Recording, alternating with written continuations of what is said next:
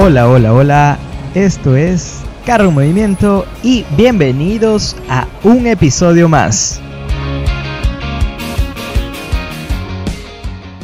Bueno, hola Alex, ¿cómo estás? Qué gusto poder saludarte nuevamente después de un tiempo que estuvimos alejados. Sí, bueno, eh, muy buenos días, muy buenas tardes, muy buenas noches, damita, caballero y joven estudiante, a todos los que nos están escuchando en este momento, en esta tarde, en esta mañana, en el momento que nos están escuchando.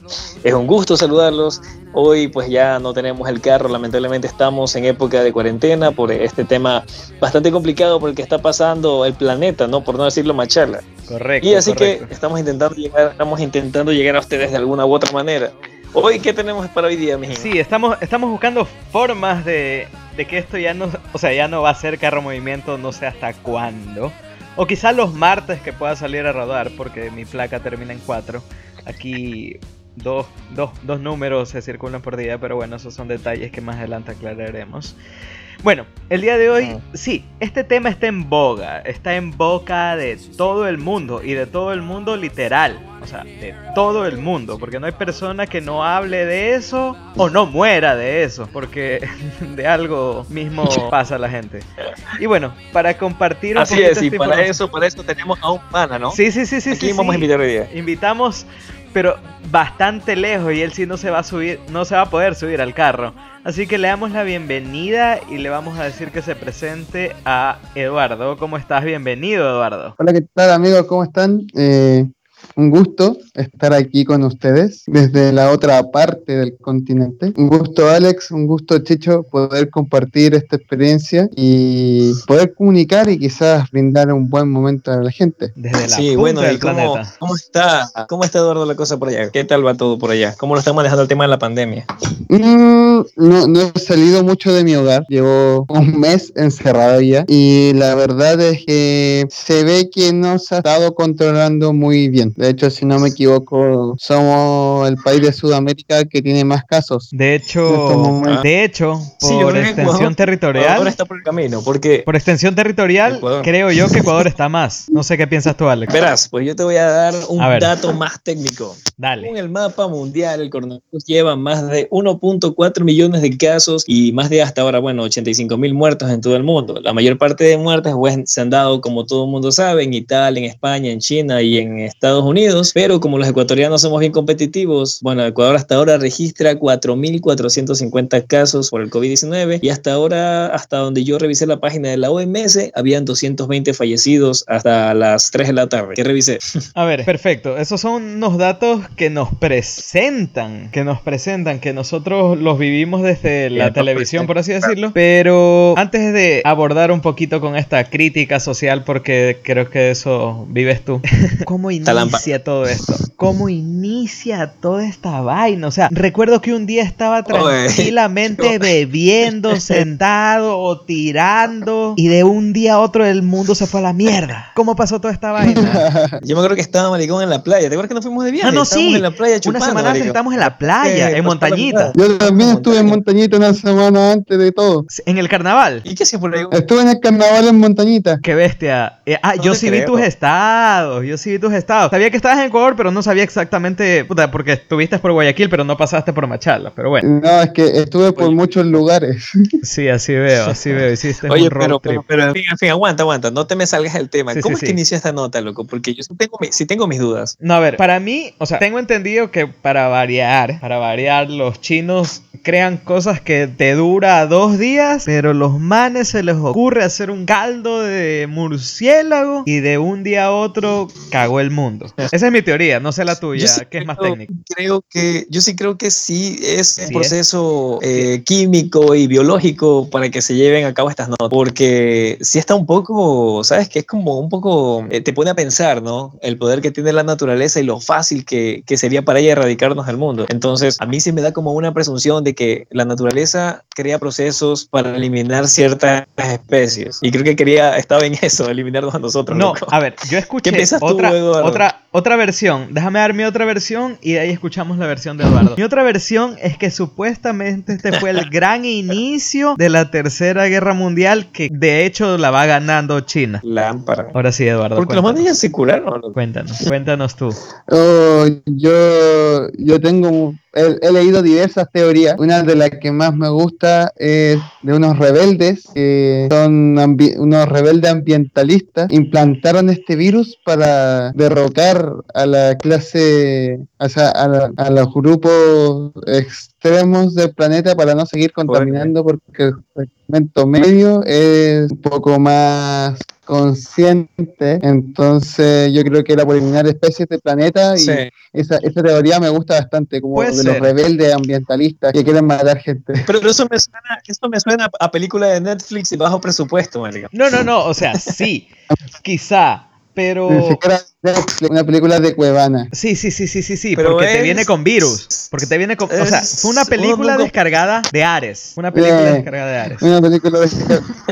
Es la típica, la típica página sí. porno que te viene con 10.000 links y se te abren mil y un tonteras y se te jode la computadora. Otra teoría que también leí, que también escuché, no sé qué tan cierta sea, que es para quisieron eh, empezar un cambio generacional. Si bien es cierto, dicen que el- las personas de alto riesgo son los abuelitos, las personas de la tercera edad. Entonces como que ya quisieron ya, mira, chapeta con todos los veteranos y que inicie una nueva generación. No sé qué piensas, Alex. Yo creo que igual, al fin de cuentas, eh, las teorías que puedan salir a raíz de esta nota eh, son bastante, no sé, están lámparas, maricón. ¿Cómo vamos a creer que el virus se plantó otros? Yo creo que simplemente un proceso biológico que va a pasar. De hecho, en la medicina dicen que, que cada cierto tiempo nacen nuevas eh, cepas de virus más fuertes que la anterior. Por ejemplo, el SARS que mató a creo que el 30% de la población. No me acuerdo bien, no recuerdo la estadística, la estadística exacta pero el SARS, la fiebre española, la gripe española, perdón. Eh, ¿Qué más? El ébola que iba también en lo mismo. Entonces, yo creo que sí, a lo mejor, tal vez, tal vez puede hacer que, que, mm, tenga un poco más de sentido el, el tiro más biológico, ¿sabes? Más que cualquier otra cosa. Pero no se puede descartar nada, porque como te digo, en la guerra y en el poder se vale todo, brother. Bueno, sí, quizá. Pero bueno, ya al fin de cuentas esta vaina se distribuyó. ¿Cómo se distribuye? Realmente es irresponsabilidad nuestra, un descuido de las autoridades. Quiero escuchar tu enfoque desde la perspectiva ecuatoriana. ¿Cómo crees que esto se ha distribuido en nuestro país? Y después veremos cómo cree Eduardo que se ha distribuido en el sur del continente. Ah, pues bueno, yo creo que aquí está de más y todas las personas que nos están escuchando ya saben a qué, a qué nos vamos, no- nos estamos ateniendo en una pandemia. La, la ignorancia, loco, o sea, es que el tema está lanzado y, y poner a la palestra el asunto de que el Ecuador tiene una gran población que suene bonito suene feo, las cosas hay que decirlas como son, son ignorantes y, y van a estar afuera de casa, no siguen el tema de las de lo que se ha pedido que se haga, eh, no se lavan las manos, evitan, no evitan con- el contacto con otras personas y eso ha ayudado a la propagación del virus. Eh, en este caso en Ecuador, hasta donde yo estoy enterado, esto empezó por la clase alta, por personas que llegaron del extranjero y empezaron a contagiar a las personas del país. Entonces, el problema es que cuando se contagia la clase alta, viene la repercusión en la clase baja, porque la clase baja es la que no tiene para re- recuperarse de esto económicamente. Entonces, la clase alta, a fin de cuentas, podemos decir, tiene los recursos. Ah, Pero acá en Ecuador fue así, no como en el tema de Perú, que en Perú vuelta a la clase baja es la que empezó con la contaminación y se ha distribuido en todo el país. Aunque la clase alta es la, la, la patrona, la que contrata a la clase baja, puede que también que por eso uno que otro jefecito le haya pasado el virus a, a sus empleados. Y está, son, son notas que sí tienen mucho sentido. ¿Qué piensas tú, Eduardo? Sí. Bueno, acá en Chile fue muy similar también. ¿Desde cuándo inició el Eh, más o menos un mes, hace un mes atrás, más o menos, como desde el primer caso hasta lo que estamos ahora. Eh, partió en la capital. De hecho, por lo mismo, por la gente de la clase un poco más alta, fueron los que los que trajeron el virus acá, la gente que tenía un poco más de, de poder adquisitivo y esas cosas. Y fue, de hecho, fueron las primeras, bueno, en Santiago, la capital, eh, hay unas, por así decirlo, sectores que en verdad son comunas, pero está como todo, todo unido, que son los lugares donde habita generalmente la gente más rica de Chile ahí, y esos son los sectores con más contagios y con más muertes y todo lo, y, y gente afectada. O sea, entonces claramente se distingue que los lugares donde hay más poder adquisitivo eh, hay más enfermedades. Pero, Nuevamente, Lámpara. los ricos Lámpara. trajeron el problema desde el viejo mundo. lámpara.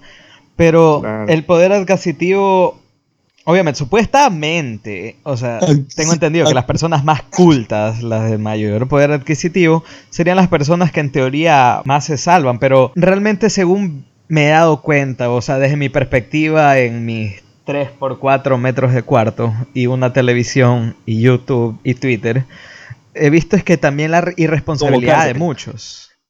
La irresponsabilidad, también un poco... ¿Qué crees? O sea, ¿crees tú que también ha tenido un factor, primero Alex, eh, la irresponsabilidad de la gente frente a la pandemia, que también somos unos pendejos y, y creo que nosotros mismos hemos ocasionado que esto se aloque, como en Guayaquil, por así decirlo?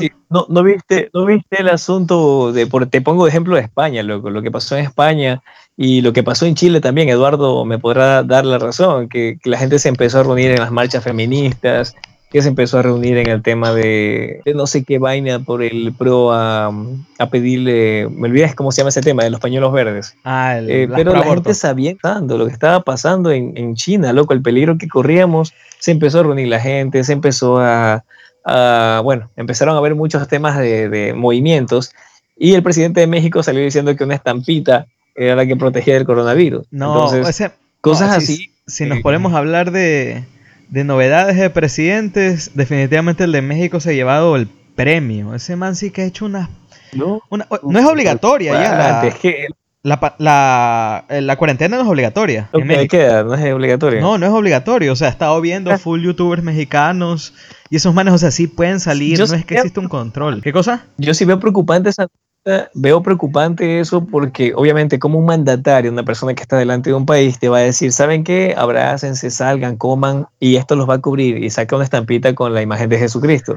Entonces, yo digo como una persona que está delante de un país que debe tener, no digo que las personas que crean esto sean irracionales, no, me refiero a que una persona tiene que tener eh, un poco más de sentido común y, y decirle a la gente, saben que cuídense, en China murieron tantas personas, en, Guay- en Guayaquil, en Italia y en España están muriendo muchos más. Entonces hay que cuidarnos, quédense en casa y que sea un poco más precavido. Pero este man no, salgan a comer, dense abrazos y lo- los invitó a eso, loco. Y entonces No, sí, a que la economía no se podía detener. Que la Claro, economía no podía ignorancia sí está llevando, la ignorancia nos está llevando en peso, maricón, pero bien feo. Sí, yo creo que. Bueno, y en, y en tu país, algún caso, por así decirlo, jocoso o, o como ha pasado? ¿Cómo, cómo está No, enfrentando aquí, tu gobierno? Bueno, yo igual tengo una crítica con respecto a eso, porque yo llegué a Chile el 26 de febrero desde ¿Dónde Ecuador. estabas? En Ah, Ecuador, estuve en Ecuador, estuve en Perú y el caso venía desde China ya en diciembre, enero ya se estaban eh, ya marcando alertas. Si no me equivoco, como el 4 o 5 de febrero existió un posible caso en Ecuador. Entonces a mí me sorprendió que en ninguna frontera nos controlaron el tema de la salud. De hecho, de Perú a Ecuador no nos demoramos más de 30 minutos. Entonces, igual siento que de parte de las, las autoridades sudamericanas hubo un... Le bajaron el perfil. Y acá en Chile igual ocurrió eso. Nosotros no estamos en cuarentena obligatoria todavía. Hay ciertos Sí. lugares del país que sí están en cuarentena obligatoria, pero son pocos lugares. No hay una cuarentena a nivel Brother. nacional. De hecho, leyendo ahora, hay 5.546 casos en Chile en estos momentos. Pero imagínate la extensión territorial que ustedes tienen. Sí, eh, es enorme, pero mucha gente ha estado viajando. De hecho, yo conozco personas que viajaron en aviones hasta hace dos semanas.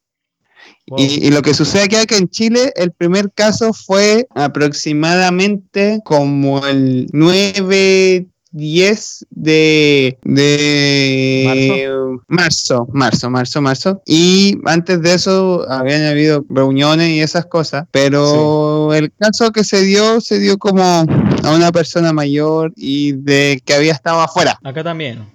Una señora. Ah, que ¿Y qué sucedió? Que hubo personas, eh, ¿qué sucedió? Que de hecho la mayoría de las personas habían llegado de Italia. ¿Y qué sucedió? Que hubieron personas que le hicieron el examen y aún así recorrieron lugares y todo y contaminaron a muchas personas. De hecho, alguien tomó un bus y recorrió algo así como mil kilómetros y fue a un matrimonio y luego fue a una discoteca y contaminó a una cantidad de personas. Enorme. O sea, Sí. es que el es problema es que el virus. el tipo otra venía de gira de Europa, así, full dinero. Oye, oye, pero te digo algo, mira, lo, lo alarmante, lo alarmante de este virus es que es selectivo, ¿sabes? Y que es altamente contagioso, es decir, que solamente una partícula de ese virus, o un, un- ¿cómo se diría? Eh, No recuerdo si es el nombre correcto, pero en fin, no es, no es necesario eh, que tú estés en contacto directo, simplemente con estar al frente de una persona o, o qué sé yo, alguna partícula se esparza y te caiga adentro, ya estás con el virus dentro, o sea, es altamente contagioso, por eso el toque de queda. Es que hay Eh, personas. A mí lo que sí me impresiona es que... ¿Qué, qué, qué? Dime. Hay, hay personas que son asintomáticas, o sea, son personas que incluso solo son portadoras, que ni siquiera se han enfermado, que simplemente te dan claro, claro. positivo porque son una cuna. Claro, son portadores sanos. Yo tenía, yo tenía un amigo que tenía así mismo síntomas hace tiempo, pero él nunca presentó ningún tipo de, de cómo es de, de problemas y, lo andaba a cargar al virus.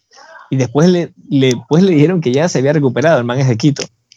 Y así muchos casos más, loco. O sea, es Supuestamente he escuchado que una vez que ya te da el corona, que ya te sanas el corona, te vuelves, por así decirlo, inmune. O sea, es como que ya tu cuerpo se generó una defensa o algo así. No sé qué tan de eso. cierto sea. Anticuerpo, sí. Sí, un anticuerpo. Pero Bueno. se digo- te digo algo, ¿cómo están tratando esa nota? Cuéntalo. Están, están sacándole la sangre a la gente que se curó y, e- y están haciendo un tipo de vacuna para inyectar a personas con el problema y así las están tratando. O sea, Como hasta todo. lo que yo leía un poco por ahí, la están tratando de esa forma. Es que así mismo O sea, es. ¿qué ¿No has es? escuchado? Es. ¿No has escuchado que, no has escuchado que cuando te, te, te muerde una serpiente para sanarte que con el mismo veneno o algo así? Maricón, ¿qué fuera que te dijeran a ti? ¿Sabes qué, Cristian Torres? Tú eres, eres eh, el portador sano. Tú en tu sangre está la vacuna, pero para hacer la vacuna para toda la humanidad tenemos que arrancarte la médula espinal. Si sacrificas tu vida. Ni verga. No, sorry. O sea. no, es que. No, ok, sí, quiero a la humanidad, toda la vaina, pero es como que. O sea, tampoco. Sí, sí, está lámpara, o sea, sacrificar. O sea, sería un mártir, podría hacerme santo. No sé, podría estar en la estampita de AMLO. O sea, está bien. No, no, no, suena interesante, pero no tanto. Me pongan el billete de 5, Yo exijo que me pongan el billete de 5. Sí, o sea, está lámpara. O sea, es que volvemos a tener algún día moneda propia. Pero bueno, ya dejando un poquito el dramatismo, aparte de sí, sí, porque ya creo que ya estamos hartos de, de tanto escuchar que la muerte, que esta vaina y todo, ya, chévere, estamos cagados, estamos jodidos y todo. Los gobiernos hagan o no hagan igual, y el virus está. Según lo que escucho de Eduardo, este, no es que están en una cuarentena obligatoria, hasta cierto punto me he dado cuenta que por lo menos aquí en Ecuador si mantenemos una cuarentena, aquí el problema y desde mi perspectiva sí es la gente. Sí es la gente de algunos sectores, o Claro, sea, no sé claro. qué opinas. Obvio, la gente es la que va, a- la que hace el tema de la transmisión. Vamos a tomar otra vez el asunto de empezar a salir, empezar a vernos, a relacionarnos con todos, va a ser un problema. Por eso te digo que es importante el que la gente empiece a, resca- a- a respetar el toque de queda e imponerlo de la forma, a mi parecer, deberían imponerlo de la forma que sea necesaria. Por ejemplo, lo que están haciendo en Perú, que están pateando a la gente loco para que entre a su casa. Pero es que la gente no- no hace caso, brother. Yo, yo no soy sí, muy salvaje. Aquí alguna vez, quizás no lo sepas, Eduardo, tuvimos un presidente de la República llamado León Febres Cordero. Él para desaparecer, sí, para desaparecer el, ¿cómo era el?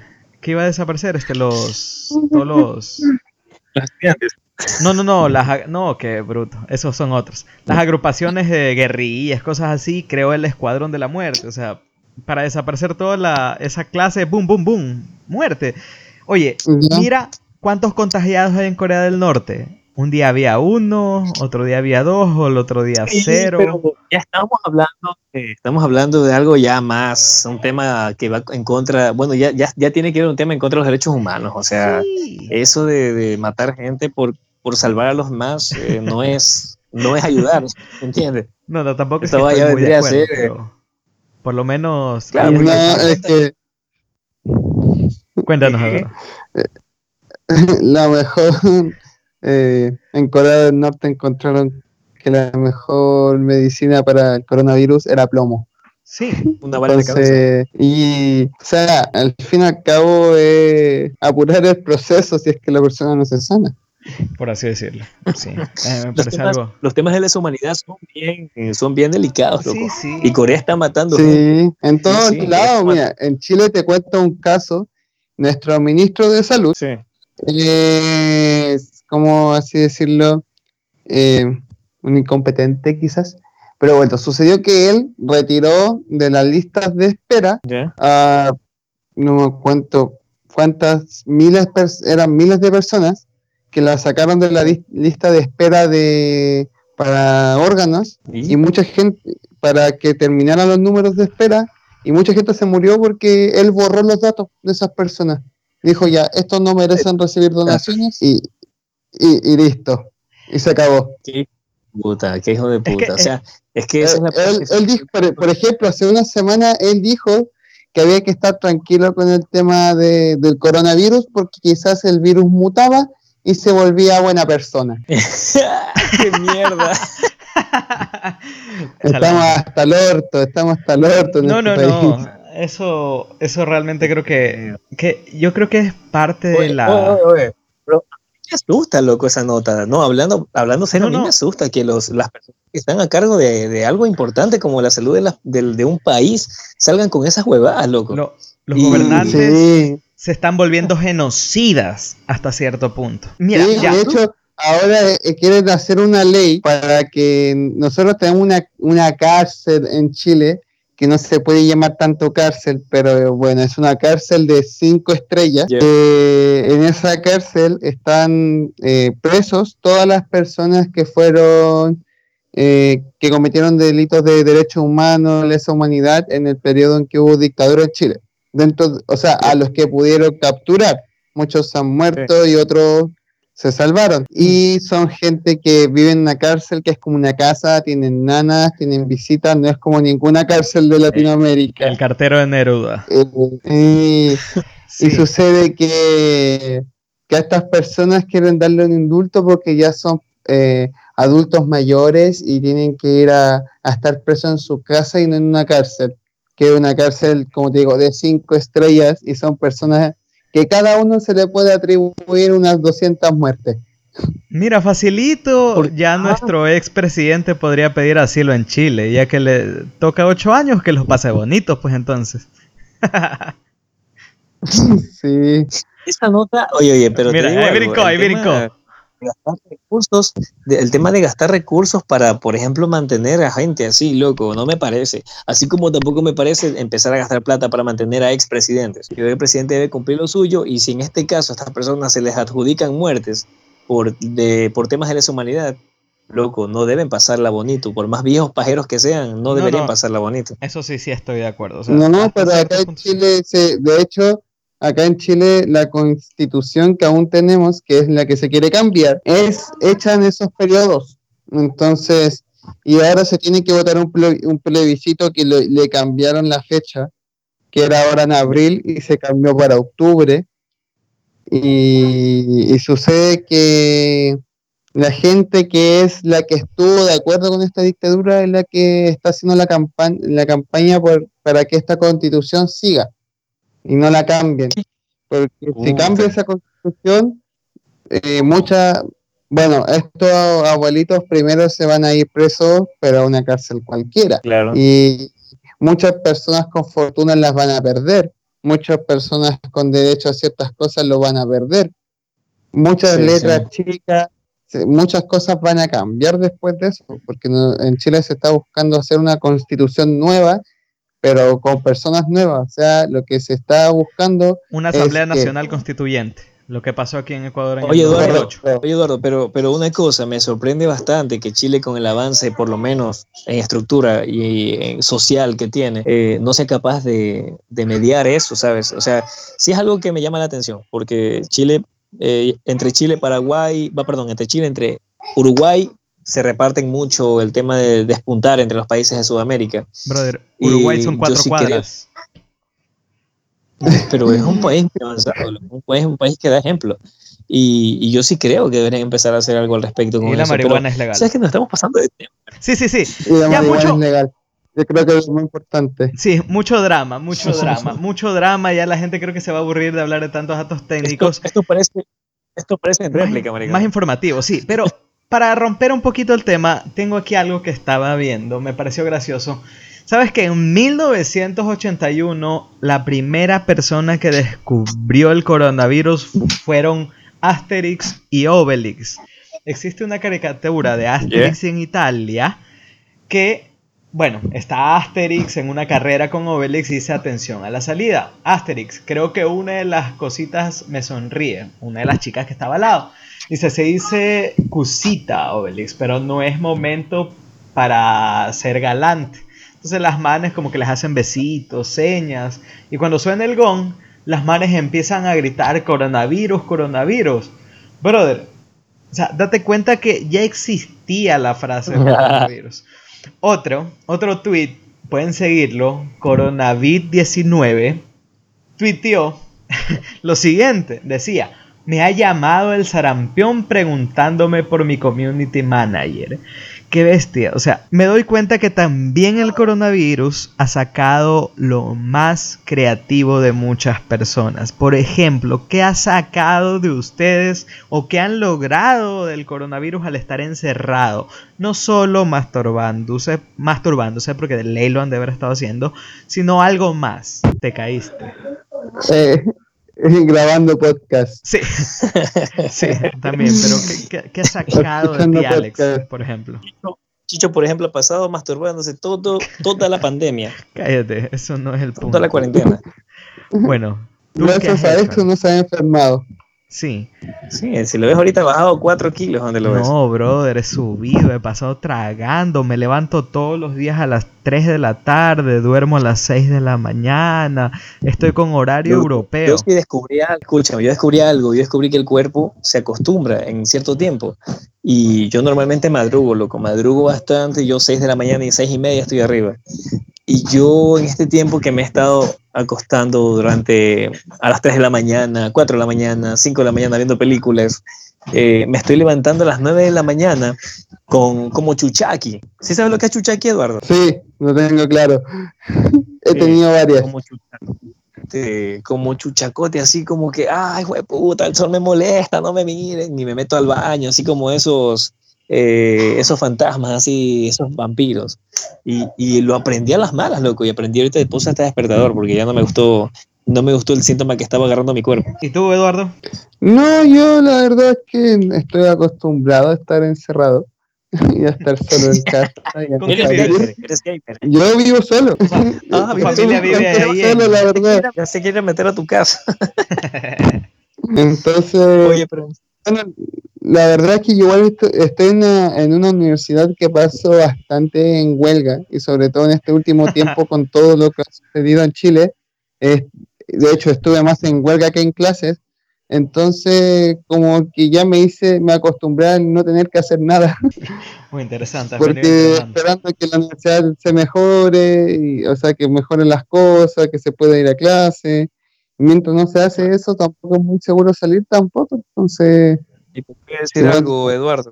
La, curva que está atravesando América. ¿Me escuchas? Sí. Hola. Sí.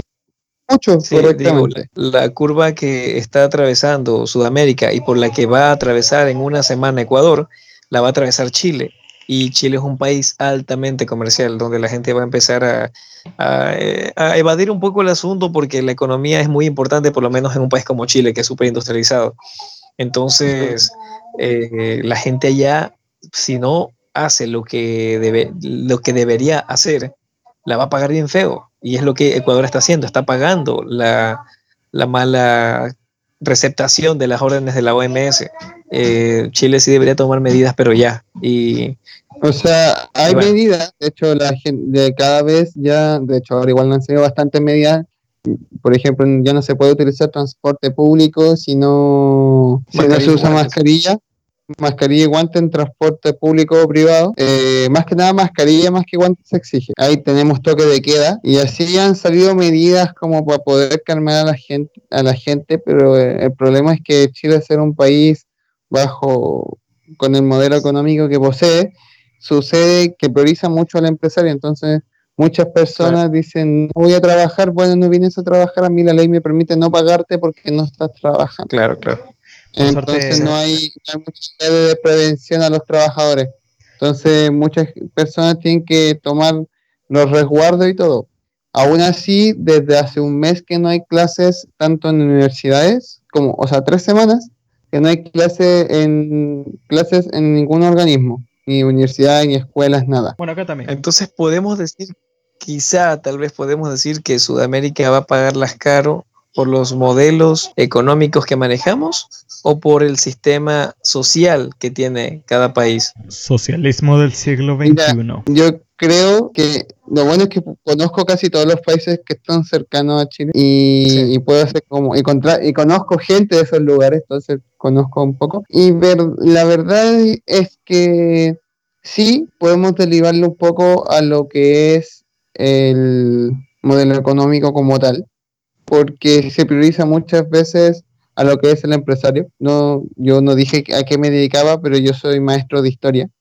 Entonces, como ah, que domino los temas y, sucede eso primero, la forma en comercializar y la forma en la que vive eh, Latinoamérica es bastante como que a, Latinoamérica se disminuye así sola. Entonces sucede que con estos modelos económicos intenta llamar a este extranjero si como ven para acá, invierte en mí, por favor. Entonces, para eso es como cuando uno, cuando un músico le dicen, oh, te vendiste al mercado. Los países tienen que hacer lo mismo. Y eso trae consigo muchos problemas sociales. El problema es que la sociedad se empieza a formar en base a, a eso, a lo que te vota ese sistema económico. Todos los sistemas económicos se, también se traducen en la sociedad, una sociedad más te perdimos. Bueno, como lo perdimos un segundo, Alex, opina tú. Eh, bueno, yo creo que congenio totalmente con lo que dice Eduardo. Eh, yo por lo menos te lo veo desde el punto de vista económico. Eh, Eduardo, yo soy, yo soy economía, entonces me, me parece sensato lo que estás diciendo y totalmente cierto. Yo creo que las facultades de manejar los problemas en Sudamérica son muy, dejan mucho que desear, ya porque el capital, va, el capital está delante del ser humano y no es así, eso no es economía, eso no es técnico, entonces eh, debería ser al contrario. Y se priorizan, como tú dices en Chile, se prioriza el, el, tema del consumismo, apoyando al empresario, diciéndole que si tú no vienes a trabajar, pues yo no te pago y ya está. Entonces, ahí, lo, ahí, ahí pones un punto, un hincapié al que la sociedad se ve sometida a cumplir las normas de un, de un sistema. Eh, yo creo que al fin de cuentas, lo que podemos hacer y bajo las, bajo las condiciones que estamos, simplemente ponerte una mascarilla, ponerte guantes, usar desinfectante y rogar a lo que tú creas que no te pase nada. Yo por suerte vivo del sistema. Por suerte el sistema me sigue pagando y por eso no me quejo. Por eso me mantengo, me mantengo bien en ese sentido. ¿Sabes qué, ¿Sabes qué? Este man, este man sacó el carnet de inválido, por eso. No, no, no, cállate. No, no, no.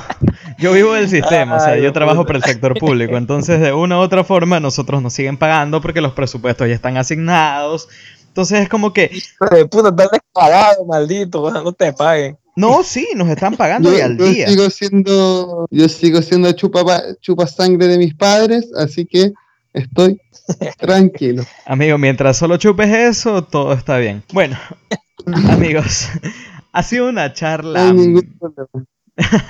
una charla amena, una charla interesante. Eh, antes de ir culminando, normalmente Carro en Movimiento no se ha caracterizado por eh, hacer podcasts largos. Este nuevo formato, esto nuevo que vamos a manejar aquí en adelante con Alex, creo que está teniendo una tónica un poquito de crítica, un poquito de pensamiento. Me parece interesante, si no perdemos el sentido del humor. Sobre todo yo, aquí el crítico es Alex.